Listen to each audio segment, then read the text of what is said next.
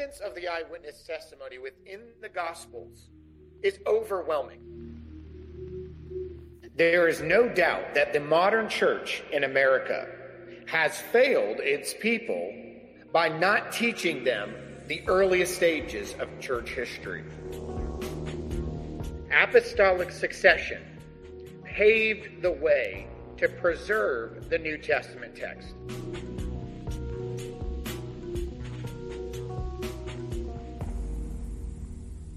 Welcome to another episode of Facts. I'm your host, Stephen Boyce. We're going through a series on the 12 apostles, the group of the 12, although we're going to be covering more than 12. And today is one of the reasons why we're going to be doing more than 12, because there's some dispute about the man by the name of Matthias. Was he actually one of the 12? Does he belong in the apostleship? After all, Jesus didn't choose him perhaps Paul was the 12th, and this was man's doing. And Matthias is actually the choice of man, not of God. How did the early church see Matthias? Did they see him as an apostle? These are the kind of questions I want to look at today because I think Matthias is a interesting character, not only in the fact that we don't know much about him, there's also controversy about his history, but there's controversy about his apostleship. And not to mention, he was next on the list that was voted for by the fans of the show. So there's a lot of reasons why we're doing Matthias today. Let's talk about him because we don't know anything about him earlier in the Gospels. I mean, we see the other names. We even see later on the writings of the New Testament clearly indicating that Paul was an apostle of Jesus Christ. He had to defend his apostleship. He wrote of his apostleship he was recognized in his apostleship. So is there actually 13? If Matthias is in and then Paul is in, there's actually 13 apostles, right? Well, remember, we kind of talked about this group of the 12 uh, patterning itself after the 12 tribes of Israel. And I find it interesting that if you go back to the episode I did on that, one of the things we talked about is that there's actually 13 tribes. Uh, the, the Levites were not given land, and Joseph's sons were split into two tribes, Ephraim and Manasseh. And so there's actually 13 if you if you count it. Seems like that would be interesting if that parallel even maintained not just in the 12 tribes having 12 apostles, but actually if you break it down, interestingly enough, it's actually 13. Perhaps there's a similarity there or not. But Matthias is not mentioned in the Gospels. We do not see him directly by name until Luke's account in Acts chapter 1. And then we don't see anything about him after that ever again in the New Testament. So apparently, he is a part of the group that Luke had referred to earlier in his gospel as the 70 or the 72, depending on the manuscripts. There were other eyewitnesses, and we need to ex- just establish that in our minds and our hearts there were more than 12 who had seen and been with Jesus from a very beginning. You had women, you had other men, and of the men, he sent out the 70 or 72, two by two. But one of the things we learn about Matthias through Peter, as recorded by Luke and Acts, he was with Jesus from the beginning of his ministry all the way to the very end and was a witness of his resurrection. And I want to pick up there before we get into the history on him outside of scripture and actually see what scripture says about him. It says, In those days, Peter stood up in the midst of the disciples. Altogether, the number of the names was about 120. All right, so right there, you have just in this statement alone 120 disciples who gathered after the resurrection and said, This is Peter speaking to them, Men and brethren, this scripture had to be fulfilled, which the Holy Spirit spoke before by the mouth of David concerning Judas, being Judas Iscariot, who became a guide to those who arrested Jesus, for he was numbered with us and obtained part in this ministry. Now, this man purchased a field, and the wages of iniquity, and falling headlong, he burst open in the middle. All of his entails gushed out and became known to all those dwelling in Jerusalem. So the field was called in their own language Akel Dama, that is, field of blood. For it is written in the Psalms, and he's going to quote Psalm 69 25, let his dwelling place be desolate and no one live in it. And then he quotes Psalm 109, verse 8, let another take his office. Now, I want to point to this Psalm 109, verse 8, because there's some controversy as it is related by the way Peter is using it. Peter used the most interesting perspective as to why Judas needed to be replaced. Two reasons. One, fulfilled prophecy. Judas was always meant to do this. He was prophesied ahead of time to have done this in Psalm 69. But then he takes this Psalm 109, verse 8, and begins to apply it to the fact that somebody should replace the office that is there. And the word that he uses here is where we get the word episcopate or, or bishopric, if you would, as it was later related. But he uses scripture to demonstrate both that Judas was intended to do this by prophecy and his replacement was prophetic. Now, I don't want to take a lot of time to do exegesis in this video since we're doing character sketches, if you would, of individuals. And we're going to get to Judas and the controversy about him and his death between the Gospels and what is said here in Acts chapter number one. But we find that Peter, looking back at Psalm 109, verse 8, finds that there should be a replacement of an office. Now, there's some difference here as well between the Septuagint as well as the Hebrew text themselves. But what he calls for here is bishopric, a, a leader, a oversight in the ministry in the pursuit of Jesus and what's going to be kingdom established through the church. And here's Peter realizing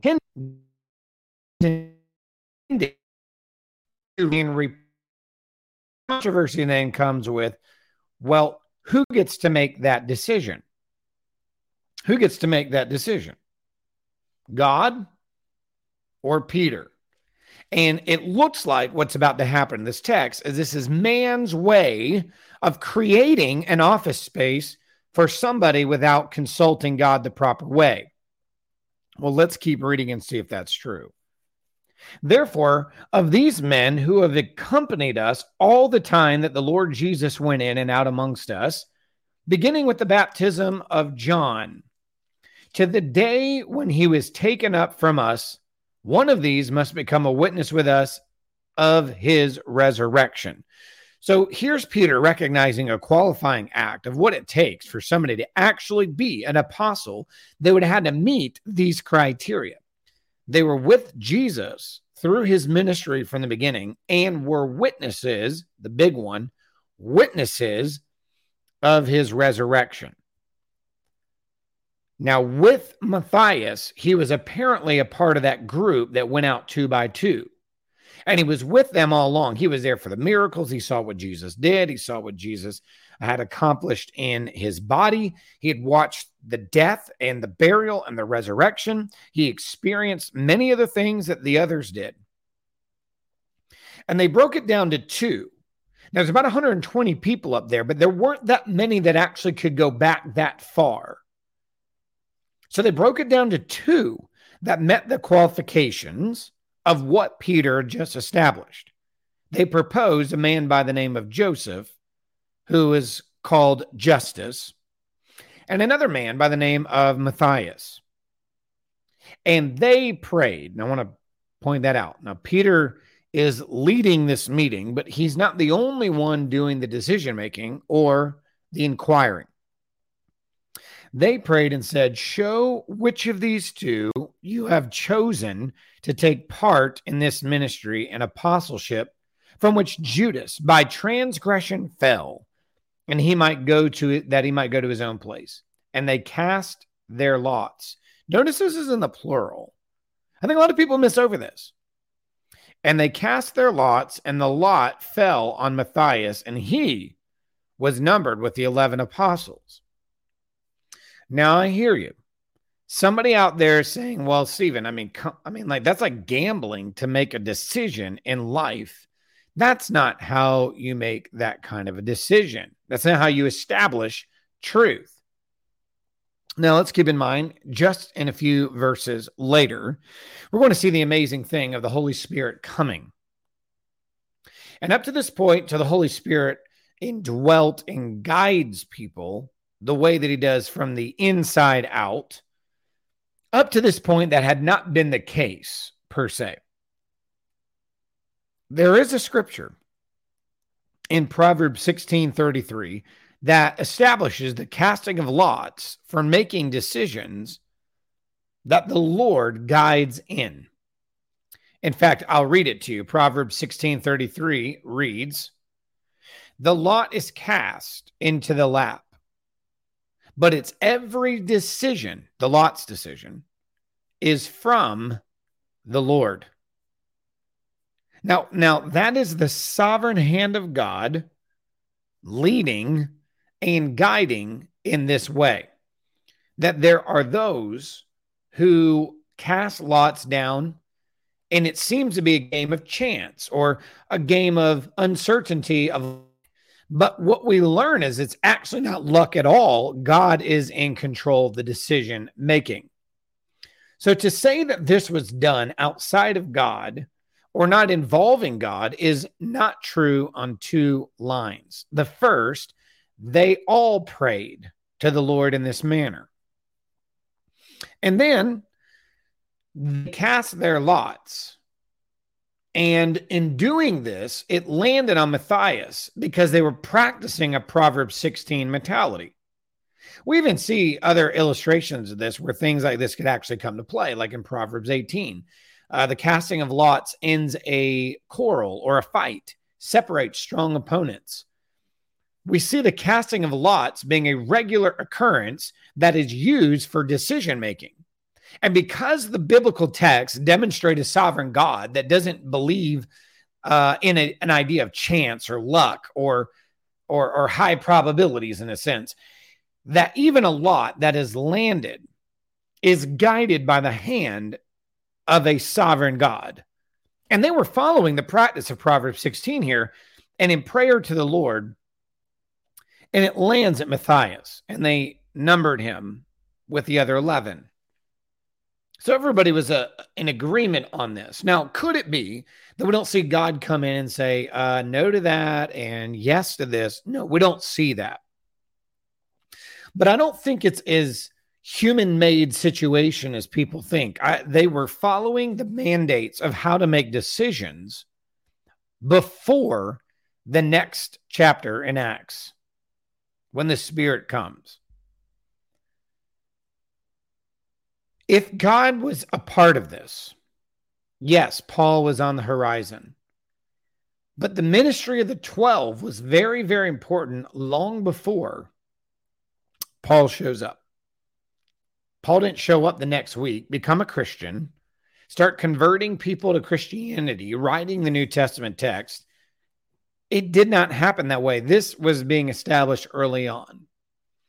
And so what I want to do is I want to dive into this in this really the character Matthias and look at the established work that he did as an apostle and was he recognized as an apostle? I think he was. I think he was a part of the 12.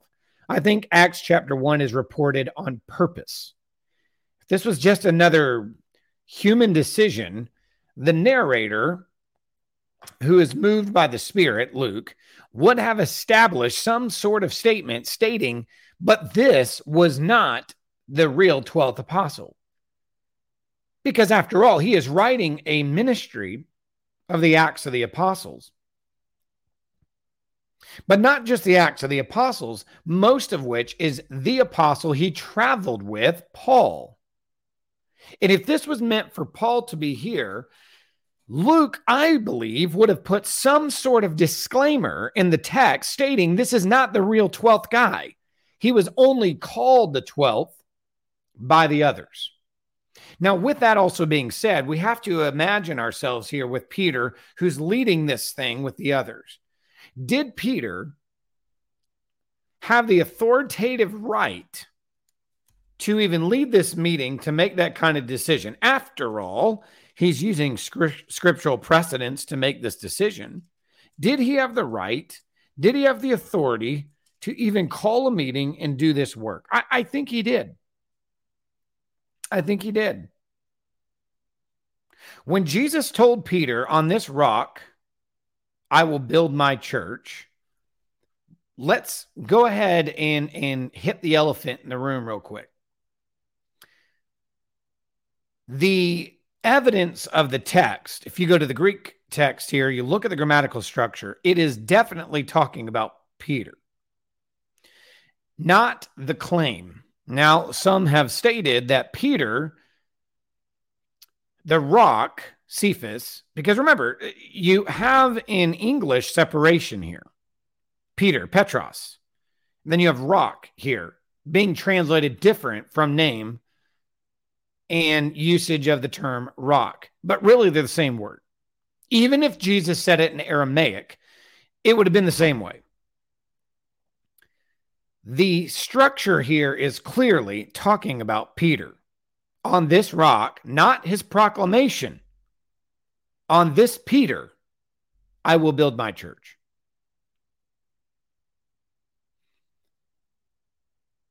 Peter is the leader of this group, rightfully so. And the apostles had no schism as to who should lead after Jesus ascended. There's no schism, there, there's no debates. John's not calling Peter out. You're not looking at Thaddeus or Bartholomew or any of these guys going, uh, uh, excuse me, excuse me, uh, Peter, who put you in charge? Christ was going to use Peter with his proclamation to build the earliest stages of the church that would be led by his sermon in the very next chapter of Acts. But remember what he said. He said, I will give you the keys of the kingdom of heaven, and whatever you bind on earth will be bound in heaven, and whatever you loose on earth will be loose in heaven. So there is some authority. Now, there's a lot of context in Matthew 16 that this episode will not cover, and we'll get to it when we get to Peter. Peter is and was seen by all others in that room, not just the 11 that are around, but the 120 in that room. All looked to Peter for leadership after Jesus left. That's undeniable. And he was gathering people together in prayer and in, and, and in eating and in fellowship, waiting for the promise they were given. So I do think the leadership meeting was legit. It was an apostolic decision led by the individual that Jesus had instructed would be the one he'd build his church on, and that he would have authority to bind things and loose things. And that heaven itself would respond to the things he binds and loose and gives loose. So, so with all this being stated, we have to go back in our mindset here. We have to go back into Acts and think differently. This is not particularly about some sort of uh, who's in the 12th guy? Should it be Paul? Should it be Matthias? Is this a man made thing? Is this a God thing? I think that we can look at it as both. And it doesn't have to be this direct number 12. We've seen that with the tribes, as I stated earlier. But I do think Matthias was legitimately chosen as an apostle. He was recognized by the others as an apostle. He was seen as the ch- by the church, we're going to see in a minute, as an apostle as well. So yes, I do believe Matthias should be numbered with the 12. Now, unfortunately, we don't have any writings of Matthias. There is a, a document that was named after him, the Gospel of Matthias. Uh, uh, well, like most things, it's attributed to the name of an eyewitness because, once again, if you're trying to get some sort of statement together to sell the church on something, you need an eyewitness. And we just saw he was a very good eyewitness to have your name for validity. There's some fragments of this, and, and many of the early fathers stated it was heretical, probably second century. Uh, but there's also other works too attributed Matthias. We have a Coptic uh, manuscript, which again makes you to kind of be skeptical when you start seeing Coptic manuscripts. Uh, not that all of them are bad. We have good New Testament Coptic manuscripts, very early, by the way. Um, but there are stories or writings or the apostles' name on it in Coptic. Most of those fell to the heretical Gnostic group. But there is a document known as the Acts of Andrew and Matthias, which I'm going to read some excerpts from in a minute. But when we look at these documents, they have attributed stories and messages and eyewitness testimonies to Matthias. The fact that anybody would even forge a gospel in his name demonstrates the validity of his importance to the churches and to Jesus himself. And that even the Gnostics would utilize his name to try to validate their writings. So, we do, yes, we do have writings in his name, some in fragmented, some uh, stories that are, in my opinion, more about Andrew than Matthias, although he's mentioned. And I'll read again an excerpt in a minute. But it's really more about Andrew than it is about Matthias. But he is along the title and the name with Andrew. So let's kind of talk about Matthias's ministry. Do we know what happened to him once he was chosen with the other 11 to be the 12th guy? Did he have a ministry? Did he die? Was he a martyr? What happened to the guy? Do we do we even know? Well, there's a couple things. We see, according to Nicephorus, uh, he first preached the gospel message to the area of Judea, which honestly almost all of them did, not to be surprised there. But then it states that he went over into the area of Ethiopia and he was killed and crucified there in that area. Now, we're going to come back to that region in a minute because there are other claims of his goings. Now, Hippolytus of Rome, on the other hand, he actually states, and by the way, he includes Matthias in his listing of the 12 in the apostles when he goes down their names and who they were. And he places him not only within the group of the 70, but he also places him as one of the 12. So he obviously saw him as an apostle and a legit apostle, as did others like uh, Nicephorus. Now, when we go into other texts, for example, it states in the synopsis of Dorotheus, Matthias preached the gospel to barbarians and cannibals in the interior of Ethiopia. Okay, now we're getting closer because Nicephorus makes claim he went to Ethiopia after Judea. Hippolytus of Rome did say he went and stayed in the Judea, Jerusalem area, and there he just died of old age. So there is a discrepancy about where he died, how he died. There's no discrepancy that he spent time in Jerusalem, which none of us should be shocked by that.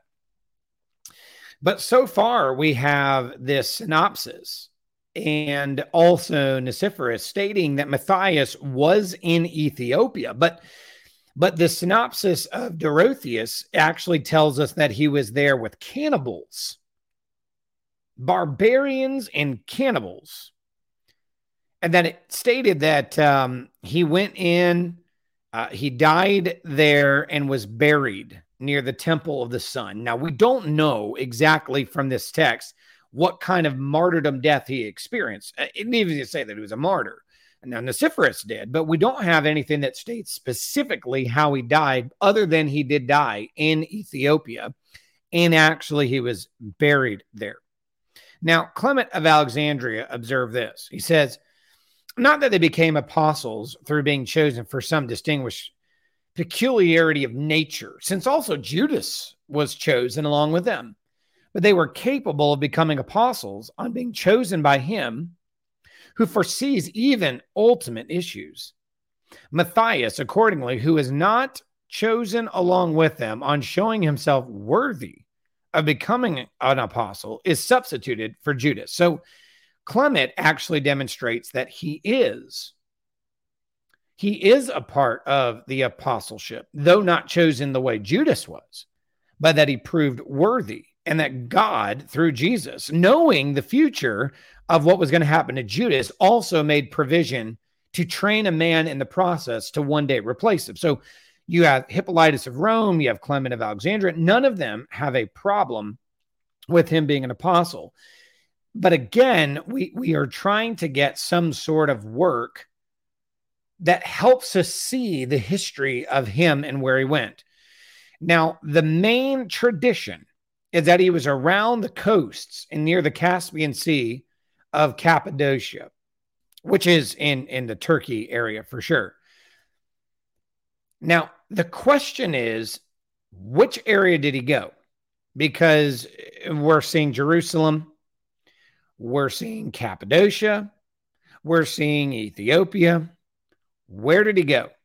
Where did he die? It's very difficult to actually place his specifics of his ministry. Now, I'd like to think that perhaps, perhaps he was in all three. It's, it's very possible. If he was in Ethiopia or in the areas of Georgia, which again, we talked about Andrew before in the previous episode as being in that area, perhaps Andrew and Matthias were near to each other. Now, in the Acts of Andrew and Matthias that I mentioned earlier, we see him in the Ethiopia region. And there he was arrested, being Matthias. Now, at that point, Matthias is arrested. I want to read the story to you or sections of the story, even though I think it's a little far fetched. Perhaps we have, and I'm, I'm, using the word perhaps a lot because I want you to hear me say, we actually don't know with Matthias whether he was beheaded, as some said, after stoning, or crucified, or went to Jerusalem and died an old man, which I think is the most unlikely and less plausible there does appear to be a statement that he was in the Ethiopia region, at least, with cannibals. In the story, it states this in the Coptic manuscript While Matthias was thus praying in the prison, a light shone. And there came forth out of the light a, voice saying, Beloved Matthias, receive your sight. And immediately he received his sight. And again there came a voice saying, Be of good courage, our Matthias. Be not dismayed, for I shall not by any means forsake you. For I shall deliver you from all danger, and not only you, but all of your brethren who are with you. For I am with you everywhere and at all times, but remain here 27 days for the edification of many souls. And after that, I will send forth Andrew to you, and he shall lead you forth out of this prison. Not only you, but all who hear. Having said this, the Savior again said to Matthias, Peace be to you, our Matthias. He went into heaven. Then Matthias having beheld him, said to the Lord, Let your grace abide with me, O my Lord Jesus. Now, I will say this at this point. I again, so he's about to be in prison. Uh, well, he is in prison. He was put in the prison, and then he's about to be eaten uh, by cannibals. So he's about to become dinner to humans. He's on uh, standard days. You are on a countdown after a certain amount of time. Uh, and, and so is everybody else in this prison. They're all on standby to be eaten. Apparently, Jesus comes to Matthias in some sort of vision and tells him, uh, 27 days, I want you to minister to these people. I'm going to send Andrew. He's going to get you out of here. And all of the others that are with you that you're going to minister are going to be released. Now, I don't know how true this is, but one of the lines I like the most in here is where Matthias prays, Let your grace abide with me, O my Lord Jesus. I like that. Again, whether they came off the lips of Matthias or not, this is just a legend. The idea that God's grace, even in the midst of not just prison, but prison that awaits cannibalism, to ask and plead with Jesus to let his grace remain and abide with him. That is what Matthias was clinging to. Now, later on, it says Andrew went into the city along with his disciples. No one beheld him. Now, up to that point, I'll fill you in. Jesus came to Andrew and said, uh, I want you to go to the land of the cannibals and go out and, and go save Matthias. Andrew pretty much argued with Jesus, said it's not possible. There's no way I can get there in time. Don't why don't you just send an angel to free him? Jesus pretty much tells him, Do what I say. and so Andrew comes, and here he is entering into the city. And when he came to the prison, he saw seven warders standing at the gate guarding, and he prayed within himself, and they fell down and died. And he marked the gate with the sign of the cross, and it opened on its own accord. There's the secret code. So the gate's locked, uh, needs a pass key and needs some sort of code. He types in the sign of the cross, and it just so happens that's the one that opens the gate, right? Uh, again, I understand a lot of this is probably legend, but but carry on with the story and, and see where it is. And having gone in with his disciples, he found Matthias sitting and singing. And seeing him, he stood up and they saluted each other with a holy kiss. He said to Matthias, Brother, how have you been found here? For yet three days, and they will bring you out to be food for them.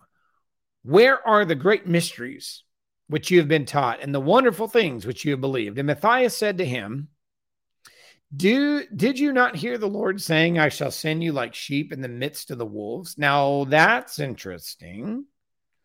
Because what we're finding in this quote, and again, we are skeptical of it, he's asking Andrew, Do you not remember? Do you not remember what Jesus said about being sheep amongst wolves? Because what that indicates to us is that he was there. Now, Matthias is referring to Matthew 10, and he's reminding Andrew as if he was there with Matthias and said, Remember when Jesus told us? So, again, but we don't need this to prove that Matthias was an eyewitness. We have Acts chapter 1 to do that. But it is interesting. He's reminding Andrew of a time when they were with Jesus earlier on. They straightway brought me into prison, and I prayed to the Lord, and he said to me, Remain here 27 days, and I will send you Andrew, and he'll bring forth you out of the prison. And now, behold, it has come to pass as the Lord said. Then later on, it says, Then he stood up, and Andrew and Matthias prayed. And after the prayer, Andrew laid his hands in the faces of the blind men who were in the prison. Straight away, they all received their sight. And again, he laid his hands on their hearts their minds were changed into human reason. Then Andrew answered them, Rise up, go into the lower parts of the city. You'll find a way at the fig, a great fig tree, and sit under the fig tree and eat of its fruit until I come to you. But if I delay coming there, you will find an abundance of food for yourselves, for the fruit shall not fail from the fig tree, but according as you eat, it shall produce more fruit and nourish you. As the Lord has said, and they answered and said, Andrew, go along with us, our master. Let us Perchance the wicked men of this city again see us and shut us up and inflict upon us great and more dreadful tortures than they have afflicted. And Andrew answered and said, Go, for in truth I say to you, that as you go, not a dog shall bark with his tongue against you. That'd be nice. You leave the city, no dog's going to bark at you. You're not even going to get barked at by animals. Okay. And there were an 170 men and 49 women who Andrew released from the prison. And the men went and blessed Andrew and said to them, He made Matthias go along with his disciples out of the eastern gate of the city. And Andrew commanded a cloud. Cloud took up Matthias and the disciples of Andrew, and the cloud set them down on the mountain where Peter was teaching, and they remained beside Peter. Now, that part gets weird. So they leave the city, they go out the east side of the gate, men and women. And later on, Andrew ends up facing a lot of this, dealing with it. And, and again, let's read the story. There's English translations of it. But Matthias is carried up, taken back to Peter, along with those other people. Cloud picks him up, carries him. Must be nice. Probably move faster than airplanes. I don't know. But again, once we see Matthias in history, we get these weird discrepancies about him. Now, do I think this story happened exactly the way we're reading it? No, I don't. Can we learn something from it? Sure. He went to the area of cannibals. He went to Ethiopia. Now, in the story, he doesn't die there. Uh, we do see where statements are that he did end up dying, but we don't know exactly how. Some say he was crucified. Some say he escaped and ended up with Peter. Maybe he did. Maybe he went back to Jerusalem retired in Jerusalem, died an old man. It's more likely that he was a martyr. Some say he was stoned and then beheaded. I do not believe we have a definitive answer of his death. I personally land with the fact that he died in Ethiopia.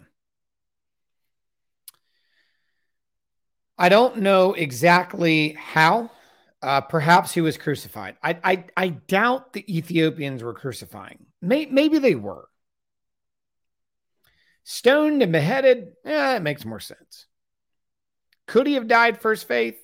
Very possibly. But he went into the area of Turkey as well. This this area that goes out in the Turkish region. Spent time there. Spent time in Judea, Ethiopia, these regions. He seemed to have traveled a little bit and was not far from Andrew. So I like to believe that Matthias was a martyr, perhaps, of the church. So through tradition, he is a church leader of the churches of at least Ethiopia. Perhaps he contributed also in other regions of Cappadocia and even helped in Jerusalem for a while.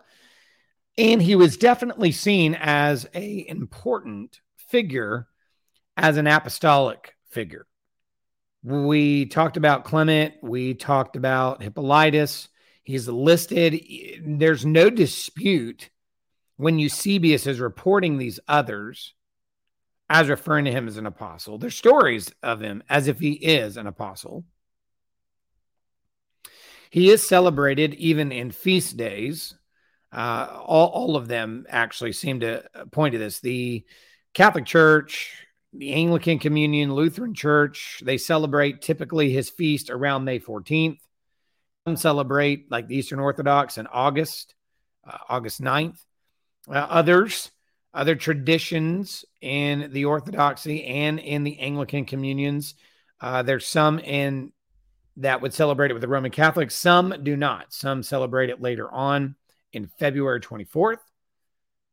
He is seen again as an apostolic man. Some would say that he died around the year 80 AD, somewhere in that region, early 80s. Again, very possible. Now, a lot of times you'll see pictures of Matthias with an axe in his hand. Because again, so the the story, of the legend is that he was stoned and didn't die from the stoning, and then they took him out, chopped his head off. So a lot of sculptures, pictures would show him in paintings as holding this axe, the very thing that killed him. Just like, you know, you got Andrew holding his X-shaped cross or uh, you know, Thomas having the spear because he was stabbed with spears. We've seen these figures in traditions. And so I don't think he was eaten by cannibals. I don't necessarily think he was killed by crucifixion. But I do think it's very possible he was stoned and then beheaded. I, I think that makes the most plausible. And I think there's actually as little more evidence as there is. I do think it carries a little bit more weight than the others. And so, therefore, I, I think it's something that's worth investigating. Now, they claim to have, like many of the other apostles, the relics, the body, or parts of the body of, of Matthias. I don't know why some have such a great fascination with these things. I, I think it's cool. And I said that about Andrew. Uh, we'll talk about that when we get to Peter. I don't have a problem with us acknowledging, celebrating, contributing to the life, the ministry of these men. It is no good to pray to them as our Roman Catholic friends think, they're dead. Okay, they're dead. I don't think it'll help anybody.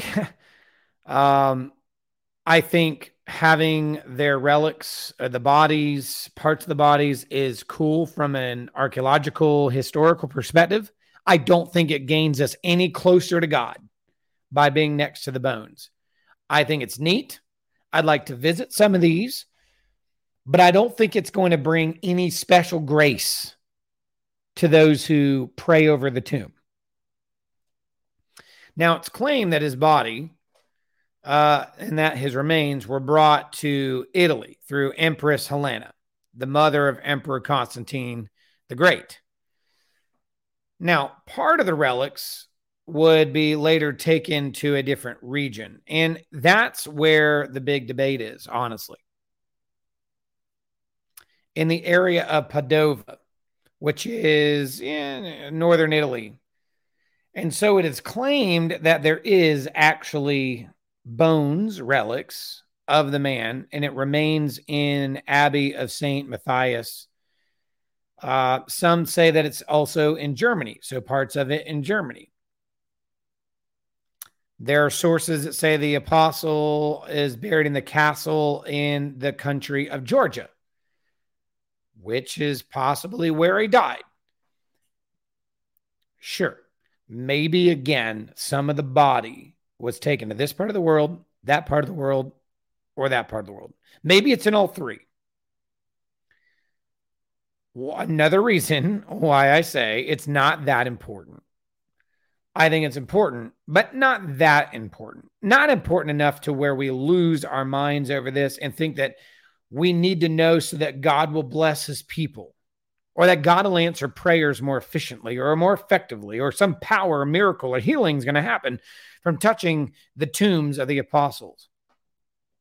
Let them lay and rest. God will resurrect them one day. It'll be great. We'll be in the resurrection with them to those who know Christ. It'll be exciting. And we look forward to looking at their legacy and the foundation that Christ laid that they built on, and we get to build on today. To me, that is worth celebrating the most. To me, that is worth investing the most, is studying their lives, their ministries, their works, and how and when and where they built on the foundation that Jesus Christ, the chief cornerstone, laid. And we get to be a part of that. We're building on that same foundation laid by Christ and built upon by the apostles and prophets. We are participants in this building process. And to me, there's more value in that than where their bones are laid that will one day be resurrected, whether they're their bones or another man's bones or somebody else's bones. Their bodies will be resurrected, our bodies will be resurrected, we'll be with them in the resurrection, and God will sort all that out. But what is necessitated, what is foundational, no pun intended, is that we build on that foundation of Christ that the apostles laid a massive work for us to work with. And I would imagine that the apostles were alive today, they would tell us to fancy our time and to spend our time building on what they started and continue advancing the kingdom of God into the world in any way, shape, or form and worry less about their bones. I would imagine that would be the um, conversation we have with them if they were around today. So, this is Matthias. Uh, yes, I believe he was one of the 12. Yes, I believe we should acknowledge him as an apostle uh, I do not think Paul gets in the way or anything like that of Matthias. We'll get to Paul. I think there were 13 when it was all said and done, just like the tribes. I do think Matthias was killed, probably beheaded, ministered both in Judea, Cappadocia, and Ethiopia regions. Thanks again for tuning in to Facts. Stay tuned for new episodes. Grace and peace to you.